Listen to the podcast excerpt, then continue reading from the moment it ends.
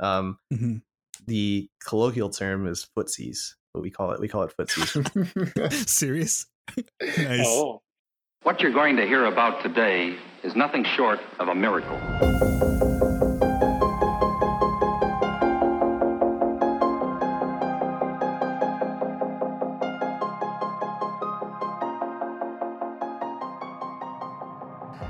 Hello, everybody. Welcome to Pub Stomp, a podcast about games, TV shows, movies, and pop culture in general. Every episode, we discuss topics that we find interesting. Come join our shenanigans. Hey, welcome to another episode of Pop Stop Podcast. Oh, guys, guys, today we have a guest, a guest appearance from John, Porta John. What's up, John? Hello. What's up, Mexi? Hey, hey. What's up, Tyler? Hey, Mexi sounds like crap because he's out in the desert near the border eating tacos and shit. Yeah, Mhm. yeah. So he he made it happen. He's not. He's safe. He's in the good border, on the good side of the border. Don't worry. I'm not in Canada. You're not in Canada. He's not in Canada. Oh, okay. Yeah. all right. All right. How's it going, guys? Good. good, good. good. Yeah, yeah. Good, good. All right. I got Should have capitalized. He should have capitalized and said he was broadcasting live from the jungle or something. the jungle. Oh man. Yeah. It's is actually now that now that I'm slight tangent, is the last time I went to my hometown, the border situation was kind of weird. There was a lot of like roadblocks and stuff. Have you been into that area? Is it still pretty Yeah, still the same. intense? Still pretty Yeah. intense. Yeah. Yeah, dude, that that that's weird to me. Like it's yeah. So by It's that not what I grew up with. heightened security. Heightened that you- security, yeah. There's Okay. a I don't- crisis at the border, three. I don't know if you've heard this. Crisis. I mean, I've heard about it, but it was like you know, it's like it's my Florida will hometown. shut Like the fuck up about it. It's just like where we're from is like pretty quiet, pretty quaint. There's nothing happening. It's not a big, like, it's pretty chill, you know. But Right. yeah, those road roadblocks are- are a little bit intimidating. Just There's barbed wires and stuff now too. oh god. So is All right, that- well, Is that all COVID stuff, or is this? no? Did you just hear me? There's a crisis Okay, on okay, okay, yeah, yeah, okay, gotcha, gotcha, gotcha. oh man. Uh, but you know who's not in crisis? South Park. Uh, oh yeah, man. oh this yeah. They got Nice that segue. cha-ching. Yep. Oh, they got the cha-ching. What are they? What, what you guys were telling me about it? I don't know anything about this. I know South Park and Paramount Plus, and that's all I know. Maxie, you want to Tell tell us more about what, what was going on there? Yeah, so the South Park creators just signed a deal for 14 movies on Paramount Plus. 14 movies about 14 South Park. movies. Fourteen sounds like a lot. Dude, For One sounds like a something I lot. thought was dying out. Yeah, Yeah, I, I heard it. It was it's like two movies a year they're shooting for, and I guess based on how quickly they can animate the show, they should probably be able to animate the movies really quickly too. Mm-hmm. Mm-hmm. Let's see. Yeah, because the first I only watched that first movie. Is there only there's only one, right? The South Park movie. Yeah, and that was one. oh, it was it was a little intense. Like I watched it when I was in high school, maybe yeah. right? Sounds It was, about right. it was funny for the time of my life. I don't think I, I would think it as funny now, but I don't. Know. I don't, yeah, it's it's it's uh, it's intense. It's just not my kind of show. Just you know. Uh, I, but I've 14 never liked any. you never any liked South any South Park? Okay. Eh, Really? I would think that you would like it. why? I mean, I, don't- I What are you know. trying to say? I mean, you know, you make some jokes sometimes that it's like, oh, that's that should go on South Park. Yeah. Mm, Uh, but that's cool, man. mm. Or- like, are we talking like fart jokes or or like ripping social commentary? Which of those two? You know, it's best not to. It's best not to ask the question. oh, you're putting him out there. You're putting him out there. Oh snap! Yeah, yeah. So that's that's just why. But I guess, hey, you know, you have you have a, you're a man of class. You know, you don't like uh, certain stuff. That's okay. Yeah, to me, for me, it's too edgy. I just can't do it. Also, like, yeah, Yeah. animation's fine. Well, they try to be edgy. That's the thing. Yeah, I think that's It's the like thing, right? forced edginess. Yeah. Cool, John. John, do you do you follow South Park? Do you watch it? Yeah, I, I watched it uh, quite a bit in like up until like the season nine or something like that, and uh, it you know at the the early seasons are definitely like, like the crude ones and the shock humor ones, and then the later the the middle seasons that I watched, they started getting into more some of that social commentary stuff, and Mhm. you know there was that whole controversy about showing the Prophet Muhammad and uh, Tom Cruise suing them and all that kind of crazy stuff. Um, you know, there's and there's like a anytime they would touch on politics, it would usually be like a, a middle a middling stance, and that was always interesting to me. Um, that kind of created this whole subclass of uh, of uh, po- political beliefs called South Park libertarians. If you ever get a chance to Google that, okay, we'll check it out. Yeah, 'Cause yeah, yeah, you're right. It's more most the most recent years has been about because I see the memes, right, and it's, it's pretty funny. Mhm. But I just Yeah. I don't know if I would watch the show. So that's good for Paramount Plus, right? Because I don't know what else they got going for them. I, I mean, I guess they have a bunch of movies.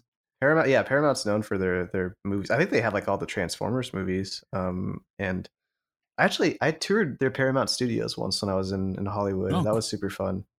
Um, like we got to go see a um a bunch of different sets for shows they were uh piloting. Um, like one was uh. It was for Paramount Plus. It was um, it was it was the Big Show, the wrestler, the Big Show, and the the shtick was he the big show raises two daughters and we got we got to watch walk the set and see the bedrooms of each daughter and, and how big the big door is the, the door is so that way the big show could get through it Oh dang, Nice. nice, nice. That's cool. Well, yeah, I, I haven't. I don't know. Like now, it seems like we're going back to cable time, but it's like on demand. It's like a different transformation, right? Different era. yeah But cable's still around, so it's like I guess it still You makes gotta, money. You gotta share. So It's the only way that works. You gotta share. it. Because it cut Right. cut the cord, and then all of a sudden I have seven subscriptions. It's annoying. i feel like they're Yeah, all going to start uniting with each other and then you're going to get packages of streaming services i think you've already got some of that with the disney Plus stuff yes, you do. Yeah. Uh, so then that turns into your cable cable packages Yeah. I, I think personally, what's going to happen is Disney's just going to buy all of them, and then it's fine. yeah. yeah And it's gonna Yeah. be fifty bucks a month, and then you get them. As long as they don't bring back contracts, it's fine. As long as you can cancel whenever you want. That's the big one, right? Contracts. Because Yeah. cool, cool. All right. Well, well, that's that. Watch, watch. South Park is coming to your uh, TV near you on your streaming Mm-hmm. devices on Paramount Plus, whatever that is. Fun Uh, fact before we break Iron Man was a Paramount property. Huh? oh, Huh? oh Really? yeah yeah and Interesting. uh, Disney was like, what could have been? I need it What for. could have been? Yep. I need it for the thing I'm building. It's, uh, it's a new concept called uh, the Avengers. The Avengers Initiative. that'll Yeah. never work Yeah. that's going to make no money whatsoever That idea is so stupid. Uh, look at us now. Yeah. Next thing you know, they're gonna have the Fast and the Furious guys be super agents, super secret agents. All right, enough of that. Enough of that shenanigans. We're gonna get into what we're doing today. We're gonna interview. We're gonna ask John some questions, and I guess we didn't do a proper introduction. So John, or Porta John, also known in the gaming community, he does both competing and runs tournaments for uh, fighting games. And I don't know much about that genre, so we're gonna ask John about some questions, and he's gonna tell us all about it. But hey, John, I missed anything in your intro, anything else you want to add, let us know. I think this is your your time here. Yeah, I mean, um, uh, the big thing is uh, I so I yeah I, I play games and I stream them and then I also run tournaments for them. Um, and then I've been doing this for probably I've been playing games, competitive fighting games, uh, for about ten years. Um, I started in college uh, with the release of Street Fighter Four, um, and then um, yeah, pretty much uh, I've just been doing all that since you know the streaming kind of ebbs and flows based on what tournaments I'm running, and um, it's this most recent tournament we ran was a charity tournament, super awesome. Nice, nice. so I guess we'll- start with the with the first question. You kind of said that you started ten years ago. Mhm. Uh, so I guess the general question is like, wh- what is the the fighting game genre, and what is it that attracted you to it? Um, yeah, so I started in yeah in t- 2009 or so.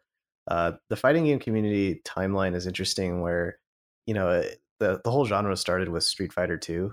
Um, in the in, it was released in the 90s, and you, you know everybody kind of it was such a craze where it showed up in arcades everywhere. It showed up in gas stations everywhere. Like, or they made all kinds of TV shows and toys and mm-hmm. movies and whatnot. So it became kind of a pop culture thing for a little while.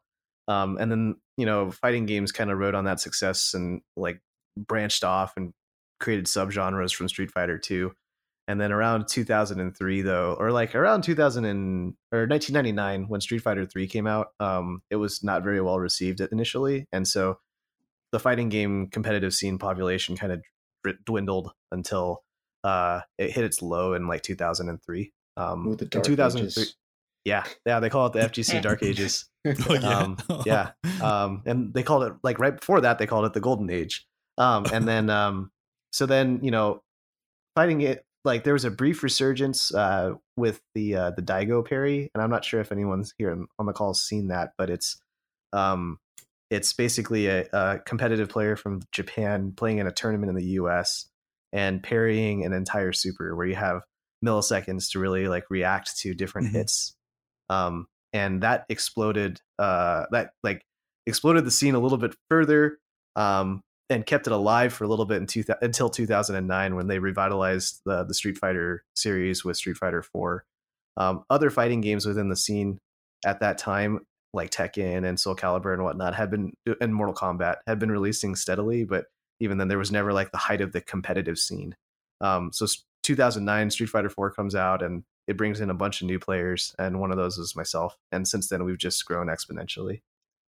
Um, so that's kind said, of a long-winded explanation. Yeah, no, no, no. Yeah. So, yeah. so I guess you were, were you always, since you start, so you said, so somehow you had to get into the, the, the genre, right? Did you always yeah just play the games? You loved playing fighting games? Yeah, I mean, uh, so uh, you know, a lot of people when they say they've been playing fighting games for a while, like they, they will say that they started really young and all mm-hmm. that fun stuff. Um, I didn't start until I was in college, and that was because of uh, um, uh, basically I had a friend in college who was played fighting games growing up and played with his brother all the time. Um, and he never played competitively or anything. He just played with his brother, and uh, we we were always hanging out every Tuesday at GameWorks in Arizona Mills, and GameWorks yeah. uh, does uh, used to do free play Tuesdays, um, and so you would always you you would basically pay fifteen bucks or ten bucks or something, and then you'd get unlimited games for the whole night.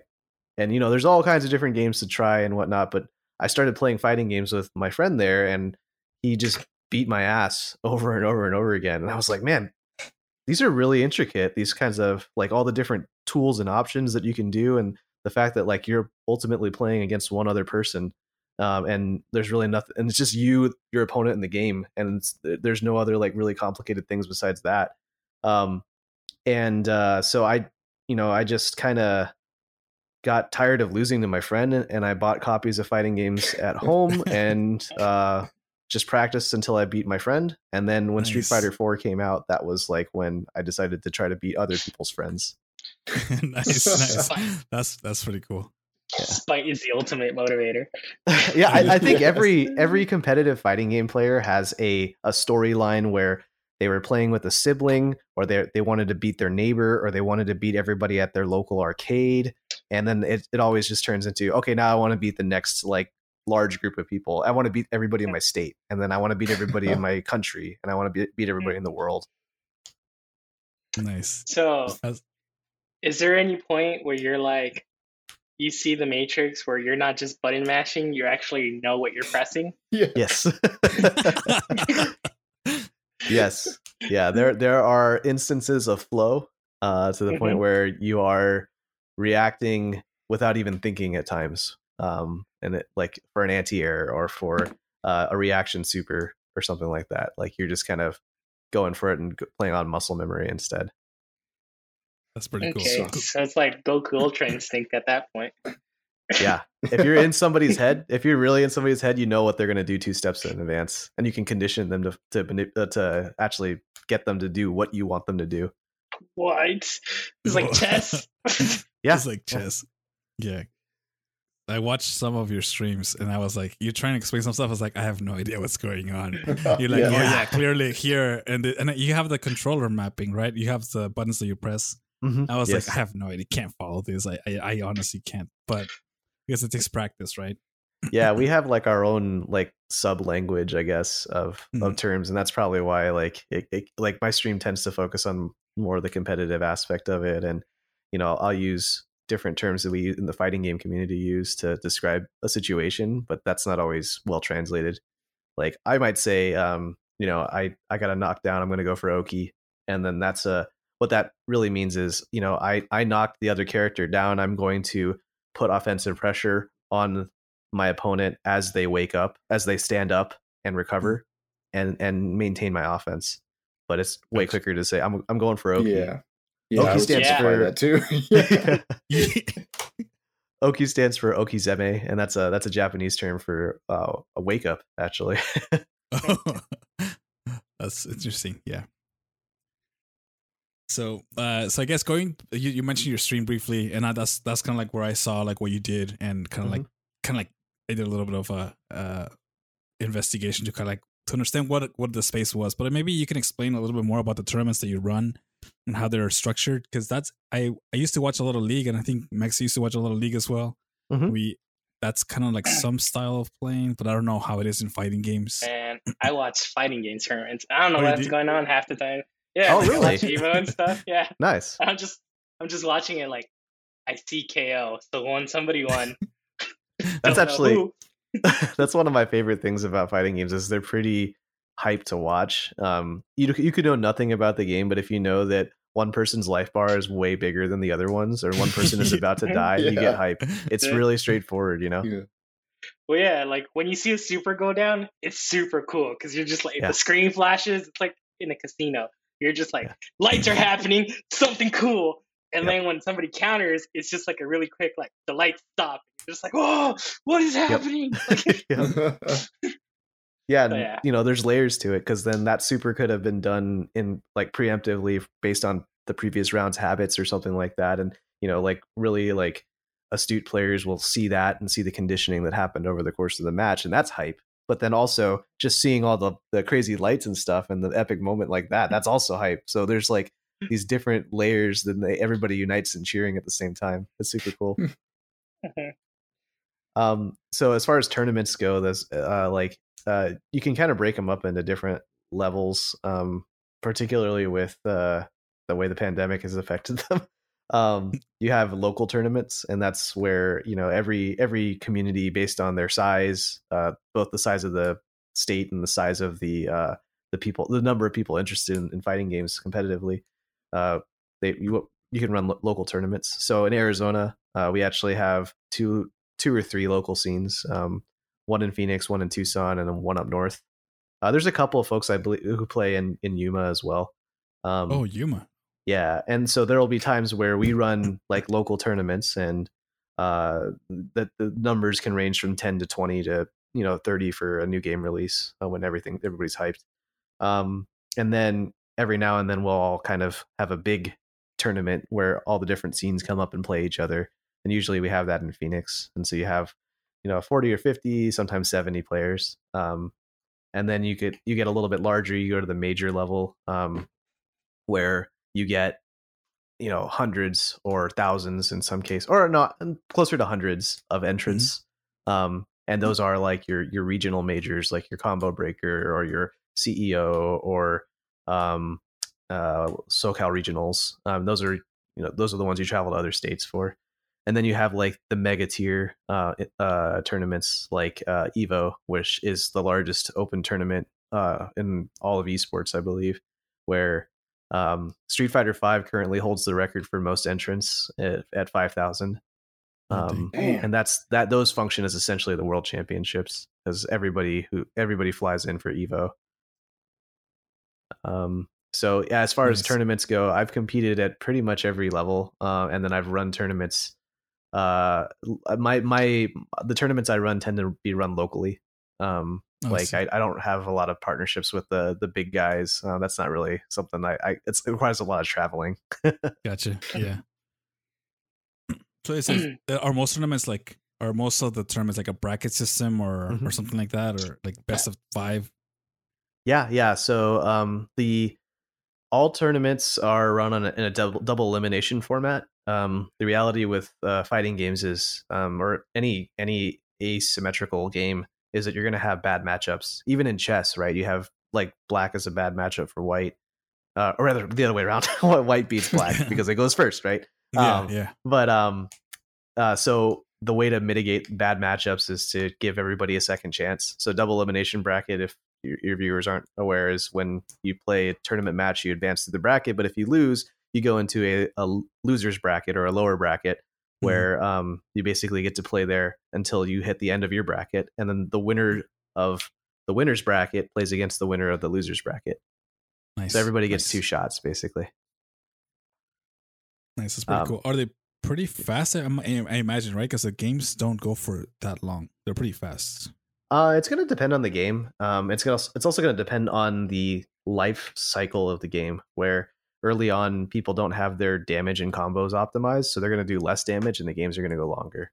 Um, and then later on in the game, um, you know, it's it, everyone's super optimal. They're doing like max damage punishes and combos, um, and that will uh, usually that's where what like Marvel versus Capcom 3 is a really good example where um, you know at the beginning the game had a lot of time overs because nobody could um, nobody could do full combos. They would do maybe like 25% life on one combo.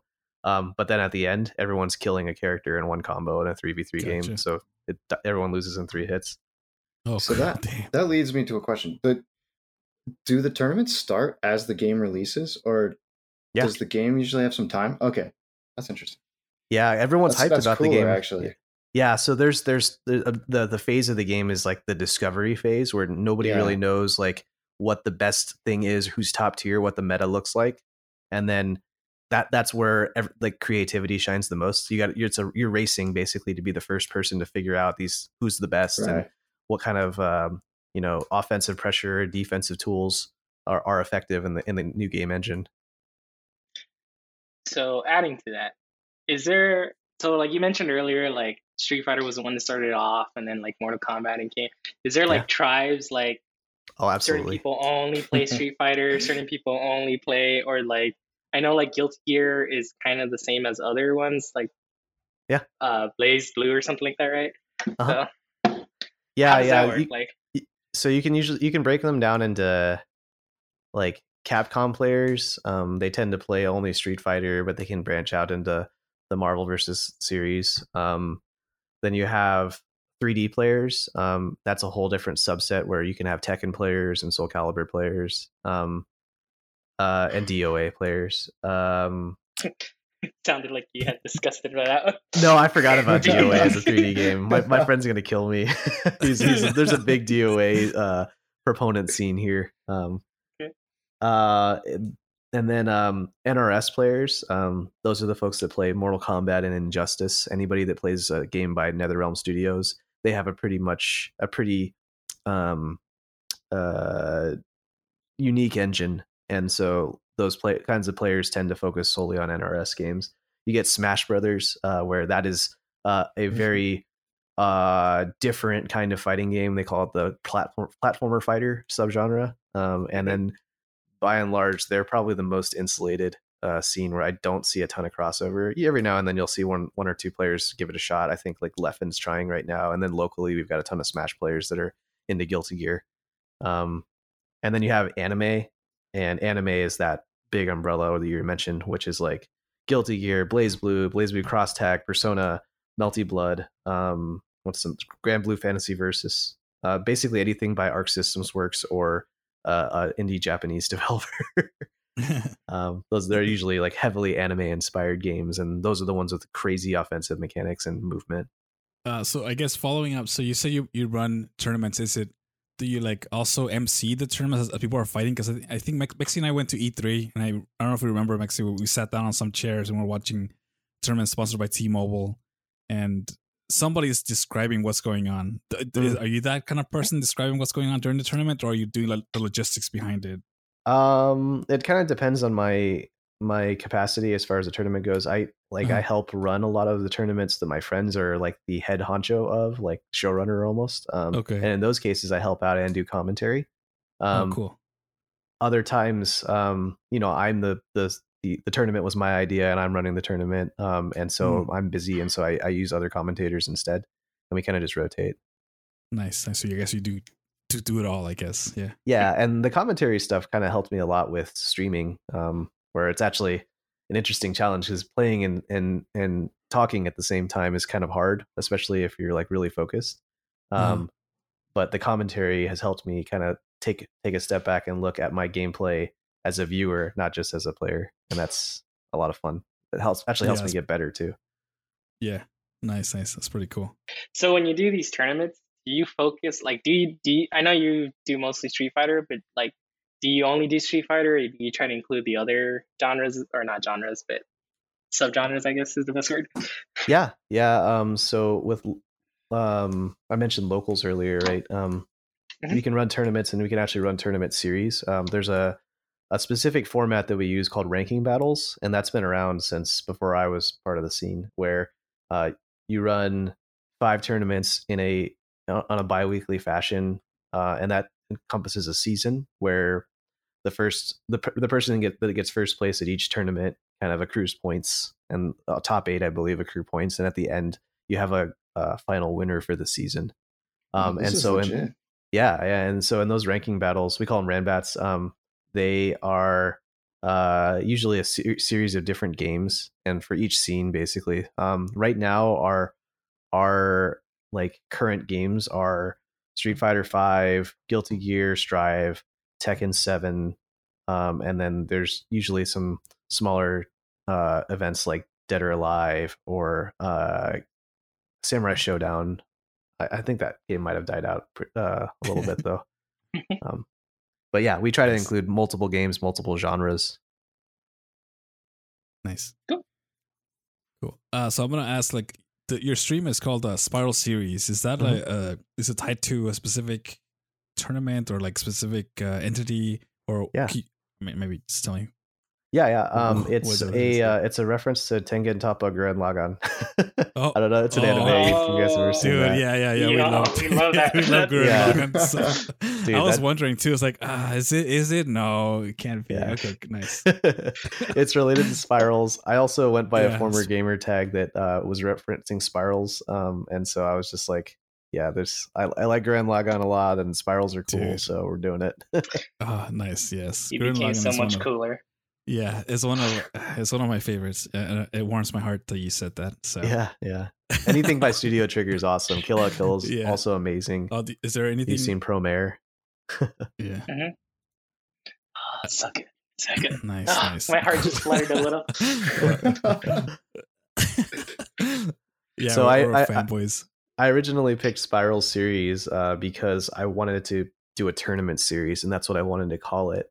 Uh, and that ended up being a brand uh, for uh, the tournaments that that I ran. I started that with my with my friend Terrence, um, and then you know with those tournaments, it gradually uh, technology evolved where we could stream those tournaments live. And this is in 2013 or so, and uh, so I started we started streaming on a on a channel, and then.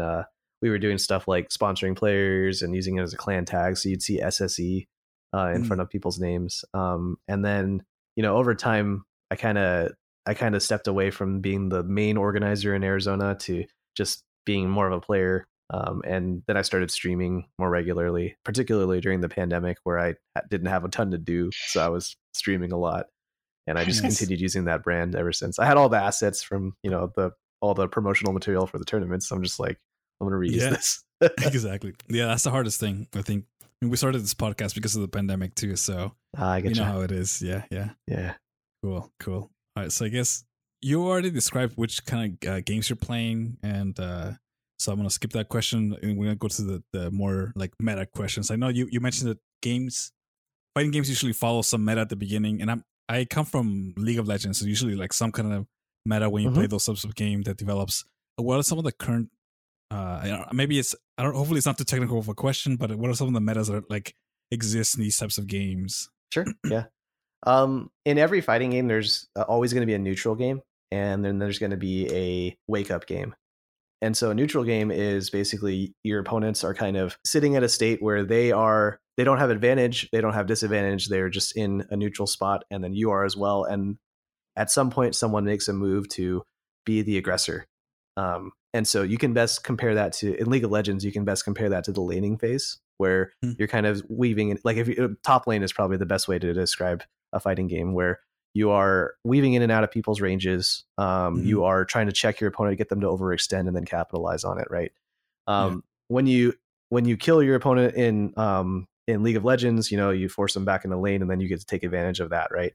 It's like that in fighting games where you eventually you get a knockdown or you get some kind of offensive pressure on them, and at that point you transition into a um, a, a mix up game where it's it's almost like a weapon triangle where you have strike, throw, and block.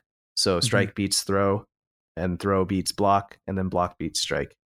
And so every every fighting game you can kind of boil it down into that, and then they branch off of that as well, where your strike can be an invincible strike or a non-invincible strike, or it can be a slow strike or a fast strike, or your your throw can be invulnerable to uh certain to another throw, or like your blocking can be you have to block high or you have to block low or all all kinds of different things there. Or for 3D games, you can sidestep this.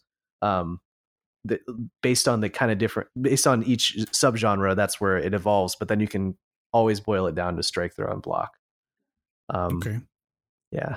that's interesting. Yeah, um, thank you for the analogy to League because I that helps a lot. That Sure, helped a yeah. lot, yeah. yeah, yeah, This is English now. Yeah. I know, right? I was like, oh, because I, I, I swear when I try to watch these these things, I was like, I have no idea what's happening. Like, but that that actually makes a lot of sense.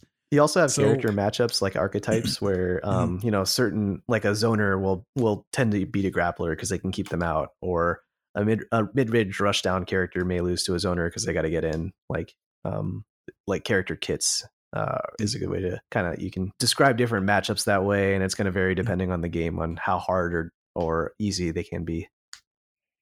So I guess to that point, when you somebody's when you're in a tournament or you, or you're playing against somebody, Mhm. do you get to pick? Uh, is there like a pick order? Like you pick something and then I'll pick after to kind of like, or is it you pick at the same time? Blind pick, I guess. Um, you can do both. Uh, the big thing about fighting game tournaments and uh, is that a lot of characters, a lot of people can only play like one or two characters. They have a, Right. a, a main and then they have a counter pick character uh, to Mhm. cover bad matchups. Um, and uh, you know, there are some players that can play like four or five characters, but that's very rare. Uh, usually, you see one person playing one character for the entirety of a of a game, and then they'll, they might actually switch between seasons based on balance patches, but they'll still only play Mhm. that one character because that's all you can really like um handle i guess Yeah, yeah, that makes sense. You mentioned the weaknesses, so it would be kind of it would suck if you always had like a bad matchup.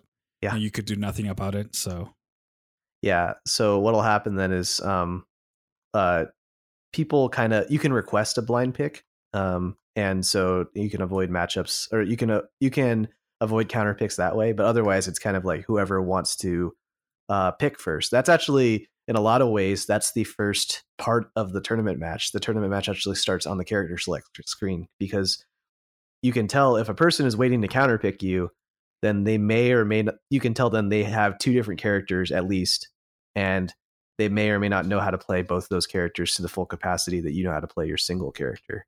And so you play this dance or maybe you have four, like two or three characters that you want to counter pick with and you play this weird dance until someone either calls for blind pick or um, you uh, you eventually settle someone settles on playing a bad matchup Gotcha. This is like Oh. the the meta game of the game. Damn, I didn't know that. That's Mind interesting. games. yeah Yeah, you wait for the timer to go to zero. It's like who's gonna pick first? A game of chicken, right? Yeah, I, there's Nice. a there's a joke we use or a saying we use. They say called um, where you lose at the character select screen, where you're playing such a bad matchup that you've already lost before the game started. Oh, that's interesting. Uh, so you mentioned like balance patches. So like, what Yeah. do they do to keep the meta from getting stale, right? Because in most, like, from my understanding, there's not much you can change, right, in the fighting game. So like, how do they keep it fresh? How do they keep people excited to keep playing? yeah, I mean, um, do you want me to use more MOBA analogies or? You can don't do know, explain I it however whatever- you yeah, want. yeah. However you want, man. Okay, cool, cool. So, um, you know, balance patches are a relatively new thing in the FGC, um, where uh, before what you would do to rebalance is release a new version of the game. So, Street Fighter 2 came out in 91, uh, Street Fighter 2, uh, Super Street Fighter 2 came out after that, and then it's followed by Super Street Fighter 2 Turbo, Super Street Fighter Hyper Fighting, etc. Like they just keep release, releasing the same game over and over again, but it's got slight tweaks where oh, we added a combo counter, we added cancels, we had added um, uh, new characters, or we changed some some frame data. So all those kinds of things are like the knobs and dials that you can you can twist in order to try to achieve as a best of a balance as you can, where you have everybody that's fun to play, but they're also really good. And you can have you're going to have polarizing matchups no matter what, um, because it's an asymmetrical game, and there's just always a ton of characters in each fighting game. But it's about trying to tune it, tune an individual character's um, tool set, uh, and balance an ecosystem of matchups between all the different characters in the game. And there will be times where you can tweak it at the universal level and say, okay, I want to introduce this new universal mechanic so everybody has access to it. And then some characters are going to benefit better from that than others. Um, uh, I see that a lot in, in Guilty Gear or anime games in particular, where you have uh, universal mechanics that everybody has. So everybody has a strong defensive mechanic, or everybody has a strong offensive mechanic, and you can use those to kind of li- like even the playing field while still keeping the the um, diversity between all the casts and their options uh, in mind. Okay. Nice, nice. So I know you probably played a lot of like different fighting games and stuff. Like there is is there ever a point where you're like you get a character and then you're like this character is the same as this other one. Like does it ever get to that point to you? All the time, yeah, all the time. That's that's important too because everybody's got their own unique style.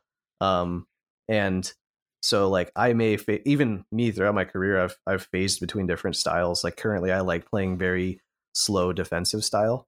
Um and so like I play Chun-Li in Street Fighter 5. And so the first thing when Guilty Gear came out, the first thing I tried to do was find a character that was like Chun-Li. Um and I Mm. settled on uh a character called Ramlethal where she focuses on long distance pokes and then pressure after you knock them down from your long distance pokes like you or poke is a fighting game term for just like sticking out a, a big button like hitting medium punch or hitting slash and then you know that Hmm. takes up space on the screen Ooh, I want to add to that the balance and, and, and that sort of thing. This might be a stupid question, but over uh, based on your experience, and I know it's going to depend on the game, but does it seem very balanced where uh, many players are playing different characters, or do is there a strong meta where people focus on a few? um it's going to depend on the game. I know for mortal kombat like nrs games uh, in particular a lot of characters play similar to one another and so it's easier for players to play multiple characters. Um there are other times when balance is just so absurdly lopsided where you have an S tier and that's three or four characters um, that are uh, dominant, and then your whole meta revolves around uh, counterpicking those characters. Um, examples of the, so most that that's kind of a from a previous era where balance patches weren't common enough. So like Marvel versus Capcom 2 is a really good example where you have a top five like Sentinel, Magneto, Storm, Cable, uh, uh, and uh, those characters are just rotated amongst different teams, and everybody else in the cast just gets completely washed by them. Mhm. Um, but that's because they stopped releasing new versions of Marvel vs. Capcom 2 because it didn't have the Marvel license, and like so, those kinds of lopsided games uh, sometimes become more fun that way, um, where the, you only have to learn a couple matchups, um, but they don't happen as often anymore. That's a fair point. I haven't looked at it from through that lens. Yeah, another example is Third Strike, where or Street Fighter Three, where you have Chun Yun and Ken as the top, and then uh, you have a whole like second tier of characters that are based on counterpicking them as the meta, and then you have the characters that are complete garbage. nice. Cool. So the next question is, uh, I guess if, if Maxi were to, you know, say I'm gonna become a fighting game genre, you know, person, he's like, which game would you recommend starting with, like right now in 2021, and, and why? Ooh, I want to add to this too. I want to add this. Is there like a tier list of fighting games? Like you say, and maybe this is all opinion, or maybe there's like a general consensus. Like we say, Street Fighter Five is the best fighting game. oh Et cetera, no! et cetera. yeah, I'm getting baited right now. Yeah, no, Um, you don't have to answer. You don't have to answer it. Just they're, they're like whose game is best is always going to be a, a hot, hotly debated topic. Um, there's going to be uh, it's it's tribalism at its finest. Um, there are there are entry level games, I think, uh, and the beauty of those games is that you can keep playing those games if you want, or you can branch out into more complicated games based on your preferences. Um, those entry level games, I would put Street Fighter as one of them for sure. Um, Tekken would be another one, and then Smash Brothers would actually be the third one. Where, um, based on like, I would I would say, do you want to play 2D, you want to play 3D, or do you want to play platform? And then from there, decide um, what you like best about each of those games, and then branch into your subgenres. So, like for example, with Tekken, right? Say you really like you like Tekken a lot, but you don't care for as much for movement, or you wish that you could be juggled less, then you would play. You could try DOA instead, or you could try Soul Calibur instead if you want a more of a high low guard break system. Um, for Street Fighter, you can decide, hey, I really like offensive pressure and movement, um, so I want to transition to anime games. Or I can, if I like defense, then I could, uh, I could stick, I could move more to like an NRS style game. Um, that kind of all, all they all kind of like branch into one another basically. Um, and frankly, like it's going to be your, uh, like it's going to be your complexity, but it's also going to be your aesthetics. It's going to be what art style looks the best that you would be most passionate about, because you're more likely to stick with the game if it if you like it and it looks cool. Um, so like I know a lot of folks that like the the NR, the Mortal Kombat style where it's pretty realistic and it's um, but it's also like 80s camp, you know. And then you have yeah. kind of the anime games. If you're a big fan of anime, and and Dragon Ball FighterZ came out recently, and you know if you love Dragon Ball, then you're gonna play it, you know.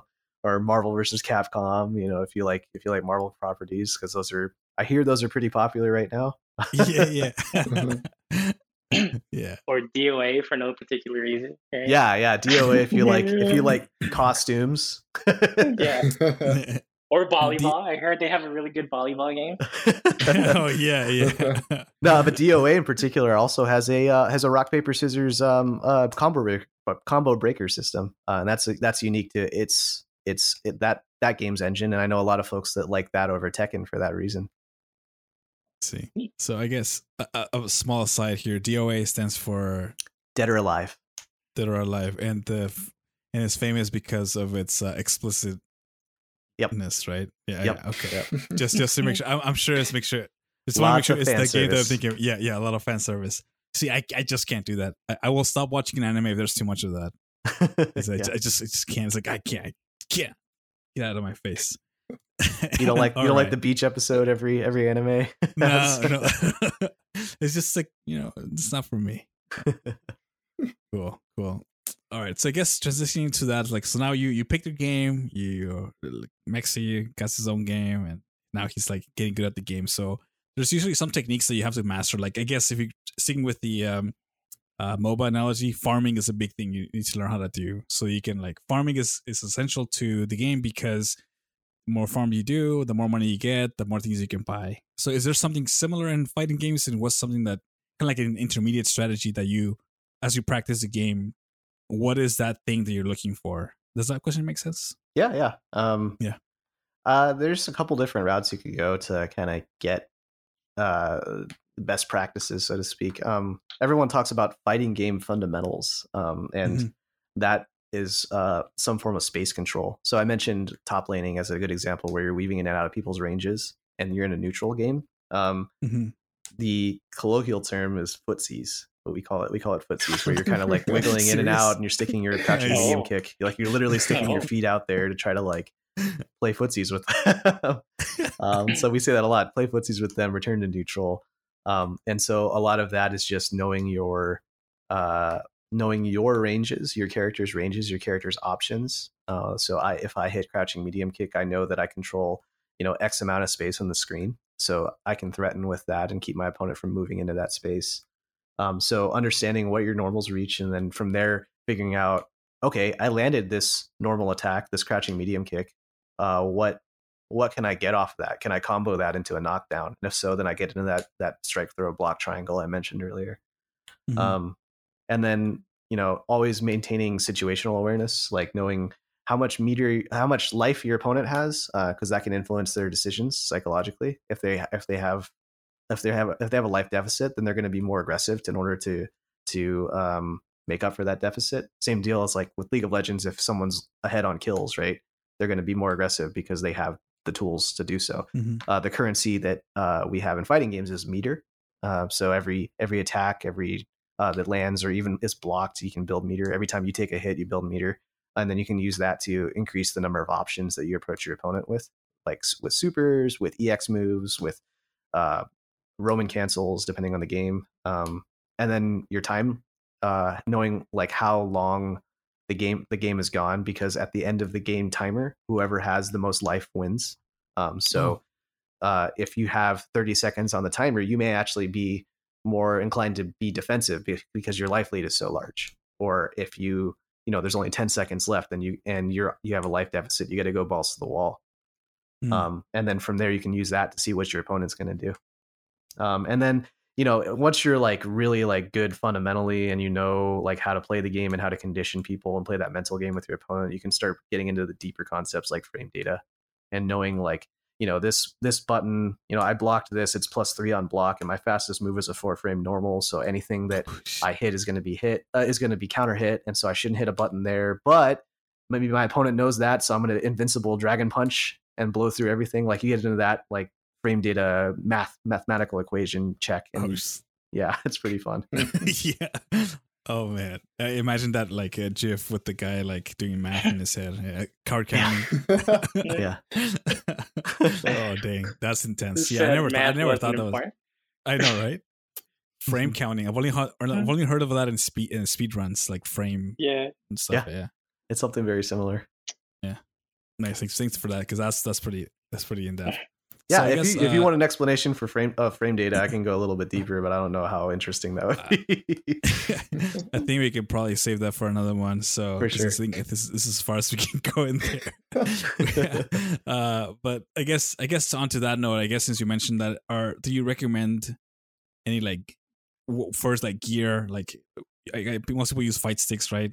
Uh, gear or like stuff like that. Yeah, um I mean, so the fighting game community, like the community part is a big aspect of it, right? And so some a lot of folks like they pick up an arcade stick, and myself included. I picked up an arcade stick to to fit in uh to at the, in the community because everybody was Mhm. using a stick at that time because everybody came from Right. arcades. Um and you know, you get this idea that it's tribalism at its best. So you get this idea that the arcade stick gives you the advantage, but nowadays, you know, with more modern games, people are designing them with multiple kinds of controllers in mind. Um, so you don't actually need a fighting game, uh, a fight, a fight stick if you don't want to play on one. If you grew up playing on a controller, then play on a controller. There's one guy. Uh, it was an Evo match. He beat a guy. He beat a well-known player in BlazBlue with a steering wheel. Um, what? the steering wheel controller. The reality is the steering wheel controller is just a pad uh, controller that that has a big wheel on the outside of it, and then Oh, your your triggers are, are like paddle shifters, and those that's the only difference. But it was Okay. hella hella on brand for that guy. His name is Wheels, if I recall correctly. Wheels. Um, but yeah, if you if you really want to pick up gear, um, you know, there's uh, the best fight sticks that I can think of. Um, like the Cadillac of the of the of the fight sticks is the Victr- Victrix Pro. It's like a four hundred dollar stick. Um. Qanba Obsidian, I would also recommend as a good entry. Uh, that's like probably closer to 150 200 dollars. Um, and then Razer makes some pretty good products too. Razer like Ooh. the. well go ahead. I was gonna ask, uh, does wireless versus wired have like a tribalism kind of thing too? yeah for a, a lot of different reasons um wired is always going to be um faster uh rather it's going to be have less latency. Uh so i mentioned like frames right? You're counting frames and you're hitting like one frame timings that's 160th of a second. So if there's latency on your controller you're going to be kind of screwed. But for controller players like um like ps4 controller players like they don't have any other options besides playing wireless because the ps4 doesn't allow you to like you can plug it in but it's still connected via bluetooth. Um and uh from a tournament standpoint it's a nightmare because uh when it's wireless that means anybody can like sign into the game uh remotely so if Oh. you have a big major tournament and you have like hundreds of people walking around and some guy just played on his tournament set unplugs his controller and leaves the controller synced with the ps4 uh he walks away and then his you know his, he puts the controller in his pocket and his finger brushes on on the home button and then that activates the old system Oh, and no. if someone's in the middle of a tournament Oh, match no. there it pauses their game and at that point it's nobody's fault in the tournament match so you can't you can't you have to basically restart the whole thing so they're a nightmare Oh. wireless controllers oh man. Oh dang. Never thought about that. yeah That's interesting. Um, so what makes a good controller a good fight stick, right? Because I know like people look for specific things, but what makes what makes a good piece of gear? Um, it's kind of like when you ask, like when when you you go on the internet and you say, "I want to learn how to play a musical instrument," and you don't like or a guitar, right? And you don't want to skimp on, you don't want to get a crappy one because it's not gonna, it's just gonna give you more trouble to learn on. And so you there's like a certain standard for fight fight sticks where, um, you want to have Sanwa buttons or some equivalent of Sanwa JLF buttons. Um, those are a Japanese com- company that makes these push buttons that are um, they are activated via ball bearings, and so they're not like cherry switches like in a keyboard, because Hmm. cherry switches actually have a uh, a degree of give and delay on them. Um, Well, we all know Cherry's trash on this podcast, yeah. people have been trying. so we to- understand. oh, go, sorry, go ahead. I was gonna say, so we understand. Yes, we understand this. um arcade like the actual like joystick part of the the fight stick um is a is it can be a, a variety of different parts but i would recommend a sanwa jlf first. Um those are um kind of the standard. They have a square gate and the throw is pretty pretty short. Um, they come standard in every stick that i just named too like the obsidian and the Victrix and the the uh the H, the Razer products. Um the one thing that i would not recommend getting is one of those Hori starter product products like the sixty dollars or the hundred dollar even arcade sticks because those are made with like knockoff parts, um, and they they don't last as long. They're not as quick quick as responsive. You have to hit them harder, so it's actually harder on your fingers. Like um, if you're gonna if you're gonna invest in one, I would go for uh, like standard parts like Sanwa. That makes sense. Yeah, the the thing that I remember from playing fighting games on a controller is that you get like blisters on your fingers. Yeah. where you- it sounds like you wouldn't get them with like the fight stick. Uh, you can get you can get blisters if you hold the stick a certain way, or if you, you and you, like the.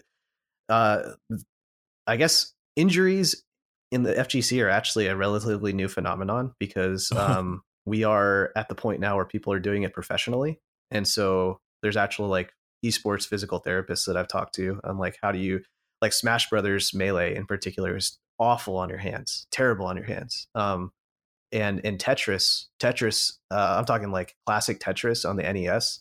Um, there's a new uh, uh, there's a new method called hyper tapping when it's actually adopted by all the new generation of players and uh, like like 16 year old kids, and they're all having hand issues at 16 years old because of the way they're they're doing this Tetris technique. That's a little bit outside of the fighting game realm, but Yeah. basically yeah injuries and whatnot like carpal tunnel and uh, nerve pain and all that stuff really does factor into um, like fighting game uh, like playing and taking breaks and sitting with appropriate posture and all that stuff Yeah, um, is is yeah. is hyper tapping the one where you vibrate your fingers on the back? You roll your fingers on the back of the controller. yes Uh, yeah, okay. Because I don't remember where I saw a video. Maybe or I have a son and he doesn't sleep, so I was really late at night on YouTube, like two two in the morning, and I was watching a video about that, and I was like, "That's so interesting." You just roll your because you tap faster by like bumping the back of the controller into your finger, Yeah. as opposed to yeah, that's interesting. I didn't know that makes uh, the, sense. the latest technique that i've seen is like they flip the controller over so that way Oh. the left and right on the pad is making contact with your knee and then you use your left and right fingers to press on the back of the controller and that'll help it that like you can use the gravity Oh. of the controller to depress the buttons faster Dang. Okay. Yeah, dude, that's intense. I saw that. I was like, Insane. what? This Yeah. is blowing my mind.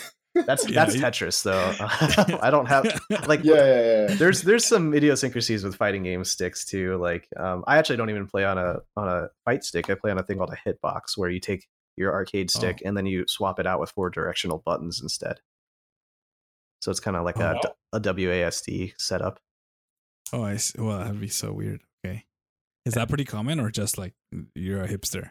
Um, it it's becoming more common. Um, I see. yeah before like fighting games were so uh influenced by arcade culture because that's where street fighter 2 came up that's where mortal kombat came up and stuff um Mhm. that you you didn't actually want to learn how to play on another control, kind of controller because then you wouldn't be able to play at arcade tournaments because you're playing on a cabinet, right? Right. Um, but nowadays, no one runs tournaments on arcade cabinets anymore. No one arcades aren't really that that common anymore. Uh, they're making a resurgence with arcades and whatnot, but like uh, because of that, everybody can play on anything they want. Uh, I saw Mhm. someone try to play on a Guitar Hero controller. That doesn't work, but it, it's it's novel.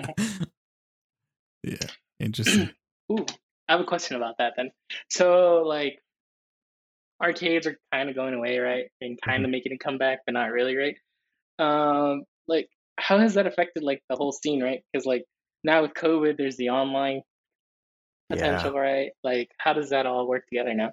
Um, so the pandemic definitely impacted the FGC. Um, online fighting games. I mentioned that you know you're playing at milliseconds of timing. Um, so th- things like your your computer monitor, like if there's any display latency or input lag on the console or anything like that, uh, we had an instance where the um the heat like we had a PlayStation, like a PlayStation will overheat more often and it'll actually cause it to drop frames, and then that im- impacts timing as well.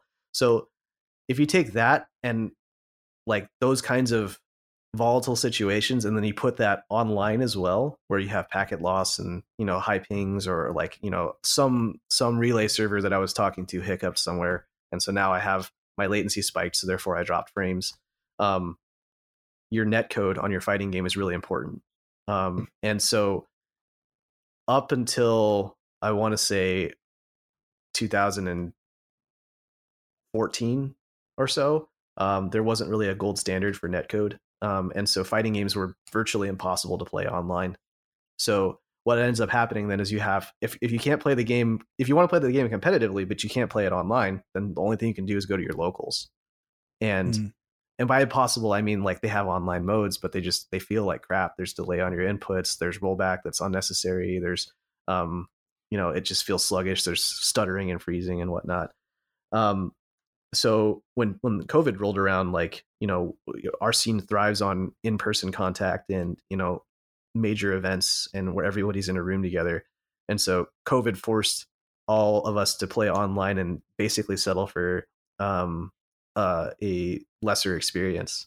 Um so what that's forced the fgc to do and what's that's that's forced game developers to do is actually uh do do better at coding netcode um and uh do, doing a bunch of different rollback techniques to to minimize input lag and um, then build tournament circuits based on that. Because now we're talking like hundreds of thousands of dollars on the line and for some of these online tournaments um, and just the online scene kind of skyrocketed because of the pandemic because that was our only way to keep playing fighting games That makes sense. Yeah, I remember I was talking to you about that earlier, where that one guy was basically shitting on Capcom and saying he was gonna go Yeah. go play Guilty Gear. I think, right? yeah yeah so he was shitting on capcom because the netcode sucks in street fighter 5 um, it, it it's it stutters a lot and that affects your competi- your, your your ability to compete um, so that that guy in particular you're talking about punk he's he's uh he's Mhm. very young uh he's also very uh he's one of the best like in in or he's if not the best player in street fighter 5 so he gets kind of uh an ego i suppose or he's got this he's got this the standing to say stuff like that um Yeah. but it's kind of funny yeah Just- Just to give people background on it. So basically, he wins the Capcom like Street Fighter Five tournament right at that point, and then they're interviewing him in the official Capcom channel, and he just basically starts shitting on Capcom and Oh Street my Fighter and how, Yep. how the netcode sucks. Have some tact, man. Kids these days, man. he's actually been banned from a from a tournament before or put in loser Oh. put in losers bracket because of uh saying things like that and actually put, putting that on his opponents being like hey you have shitty internet it's your fault i lost and it's unsportsmanlike Oh my god. I guess now, now we're on to talking to people. Uh, do you recommend any streamers or YouTubers that any people could like, I guess, follow? There's always like a following around like famous people in this area. Yeah, yeah. So um, it, it kind of depends on your degree of uh, like how how deep you want to get into fighting games, right? So if you're just like a casual fan and you want to like, you know, like you really like the lore or the art, or you want if you want to like be entertained more so and be a spectator, like Maximilian is a really good uh, YouTuber slash Twitch player. Um, Nice. he doesn't really him. go super deep into fighting games, but sorry, say that one more time. I watch him. He's cool. I like watching Yeah. stuff. Yeah, he's cool. Um, I've, I, I, there are a couple times where like before he got really big, like he got really big with Marvel vs. Capcom three, and uh, like I remember just like hanging out with him a lot, or, or like and and seeing him a lot at Evo, and uh, he's uh pretty, he's a really very real person, uh, like down to earth and doesn't have a huge ego or anything. I think that's what makes him so successful with the casual audience. Um, if you want to get into like competitive scene, if you're a beginner level player, I'd recommend uh, James Chen. Um, he's a commentator, but he's really good at breaking it down in, in the layman's terms. Um, and then like the high quality, if the deeper you get, but even even then, the, the other YouTubers that I'm gonna mention are also just really good in general. Uh, Sajam, who is another commentator, he talks, he breaks down fighting game theory a lot, and then Core A Gaming, uh, which is a YouTuber from Korea, so it's C O R dash C O R E dash A, like Core dash okay. A, Okay, cool. but also Korea, uh, Korea Gaming, um, and uh, he makes like really just good good tutorials on like this is why movement is important in fighting games, or this is why button mashing doesn't work, and it's just really high quality, informative. I still try. nice. That's, that's good. Good, good resources. I'll probably post them on the links. Links on the. Wait, uh, wait, show wait. I have one more. I have one Oh, more. I have what's one what's more. up? I know this one channel called Spiral Series. yeah, do that too. Link in the that too. comments below. yeah, he's pretty cool. Awesome. So it, I guess uh, the final question, which is not really like a, it's kind of like a wild card. Uh, Did did you grow up playing games and kind of what what is this kind of like your childhood game if you did? yeah, Not, I doesn't um, have to be fighting game. It could be anything. Yeah, uh, my my dad bought me an NES when I was really young. I mainly, I just think he- he bought it for himself so he could play on it. Um, and a lot of different NES games that I think of when I think of early childhood. But Super Mario Brothers three is probably the one that like I think of the most. Um, and then like the first game I that I ever beat, because I couldn't beat Mario three, I couldn't beat a lot of the NES games because they were hard. Uh, but Kirby's Dream Land was the first game that I beat, and Hmm. uh, I remember reading that like that was by design. They made it easy on purpose for young players to be able to beat their first video game. Oh, I see. Yeah, dude, games back in the day they were not easy. Yeah. like you couldn't beat them. Like, yeah, if you were five, I don't know how old you were when you were playing games, but I was five when I first started playing games, Mm. and I just was stuck. I was playing Sonic the Hedgehog too. I was stuck in there forever. I was just playing it again. And if you all your lives run out, to tough shit, go back to the beginning, start Yeah. again.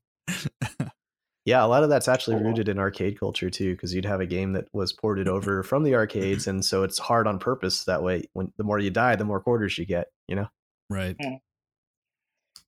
Or, you know, sadistic like The Lion King.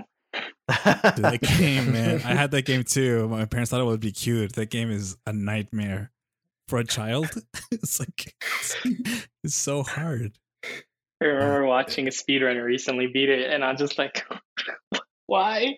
Don't do this to me. The uh, giraffe part is where I got stuck. hmm They just don't go. It doesn't make sense. As a kid, it didn't make sense. The pattern didn't click. Oh man, You, that's awesome. even That's now, awesome. watching speedrunner, it doesn't make sense. So I don't know what you're talking about. yeah. Mm. Oh man. Ooh, I have a question. Something that's always been on my mind about fighting games. Yeah. Have you heard of Salty Bet? Yeah, absolutely. Yeah, that was um, one of the FGC folks set it up. Uh, How is like what is that game called? Mugen or something like that, right? yeah, Mugen. Um, Mugen. Yeah. Like, what is the thoughts on that? Because I've always seen like the Salty Bet channel, and they're just playing fighting games, and I was just like, that's neat. Like, how do Yeah. people take that?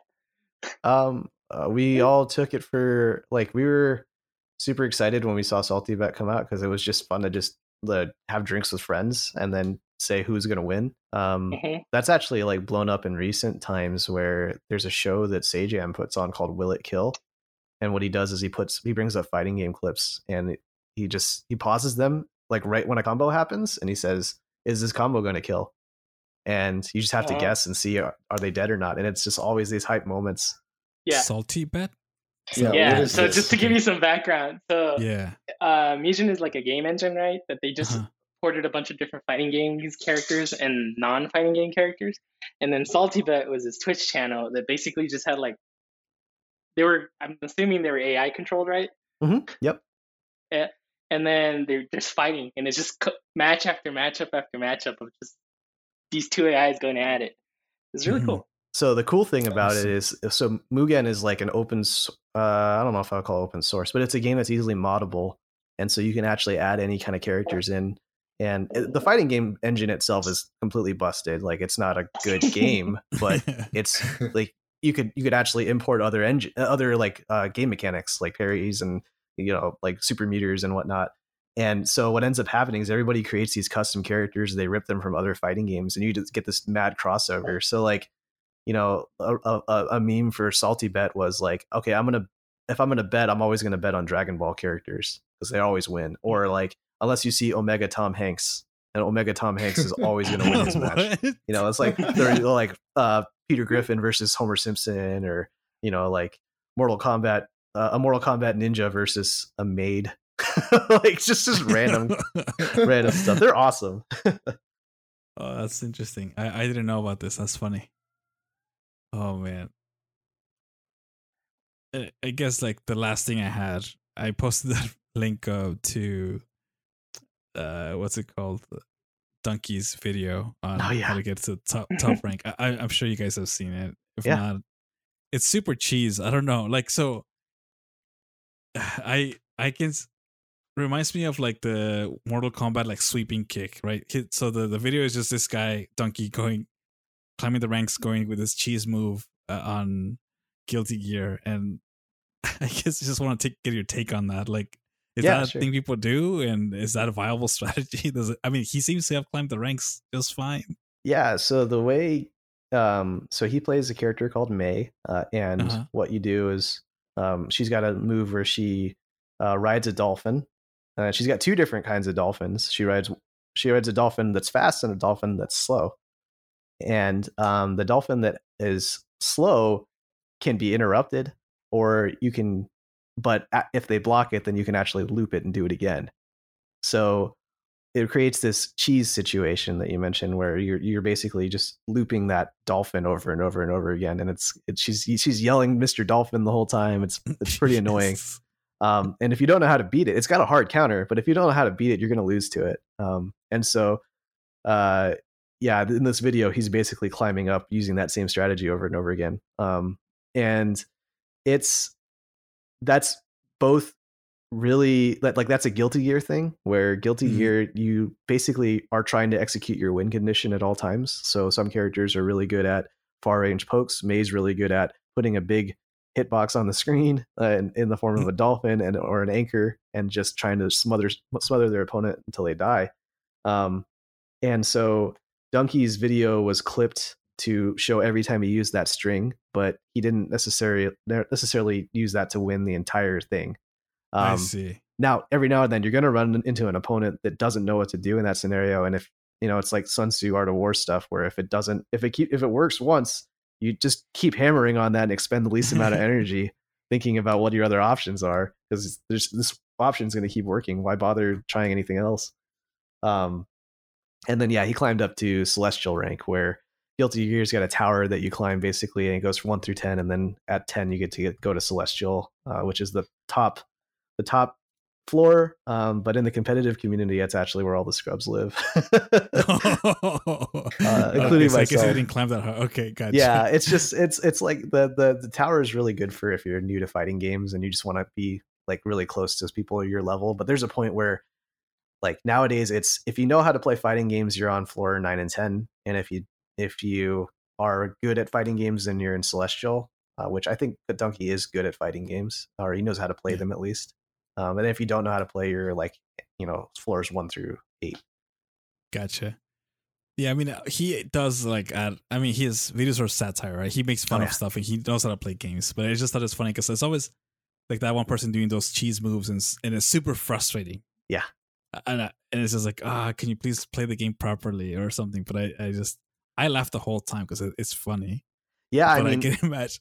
in old in older games like uh, in arcades right you'd actually have like house rules where you're not allowed to throw anybody because if you throw that's cheap you know and Yeah. then I, I had a i had a, a friend uh he's he's significantly older than i am um and i'm saying that because i'm going to tell him i'm going to show, show him this podcast he's way older than i am uh, he had a knife pulled on him at desert sky Oh, damn. and because he, th- he threw too much or he was winning too much or something like that so like there are these like people just got it in their minds that blocking was cheap or uh, like no blocking allowed only honor system where you gotta you gotta like strike each other you know and that it nothing is like if it's in the game then it should be it's fair game like it's fair to to use no, there's nothing that's Right. inherently unfair i guess But I guess you couldn't patch games back in the day, right? So I guess if that's the only thing, I, I don't know. I, I I go both ways. I I remember playing with my brothers as kids, and we had rules too, and we would get into like actual fights because we were like, Mhm. you can't do that anymore or whatever. It's just it was just yeah. It- if we had knives, they would be out. All right. so I understand the frustration. Oh, that's fun. Believe it. I believe it. I have one All final right. question. Yeah, go we're- ahead, man. All right. What is your opinion on the 1994 Street Fighter movie? I was gonna ask that too. uh is that one the animated one or the Jean-Claude Van Damme one Jean-Claude Van Damme. Uh, I have not. I've seen bits and pieces of it. Um, Oh, I- you're breaking my heart. yeah, I hear it's a cult classic. It's got a, it's got a dream cast, and that's cool. Um, but yeah, I've I've you know I've heard I've heard it's it's way better than the, than the the um animated TV show. Uh, but the and then the animated movie is probably the best of the three. Disagree, but that's okay. It's not a good movie, man. You know it's not a good movie. Yeah. Bro, it had such many, so many good one-liners though. Like you sit there, you're just entertained the entire time. I didn't it's say it like was a Mortal good Kombat, movie. right? So yeah. Say, I'm gonna get in my Oh, boat. I'm gonna go over and kick Bison's ass into the future or something. I forget what he says. Yeah. For, for me, it's only know. it was only Tuesday.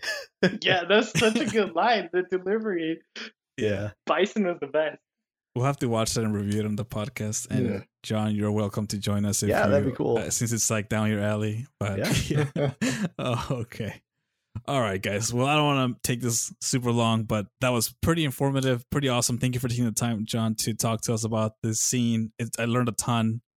Yeah, anytime. Uh, it was awesome. Well, anyway, with that, we're out. Peace. See ya. Later. Cheers. Thank you for listening. If you like this podcast, please give us a star, heart, or leave us a review. You can follow us on Twitch, Twitter, or YouTube at Pubstomp Podcast. That's P U B S T O M P O D cast. For more episodes, go to anchor.fm slash pubstomp. Music provided by 99 Lives. Credits are in the episode description.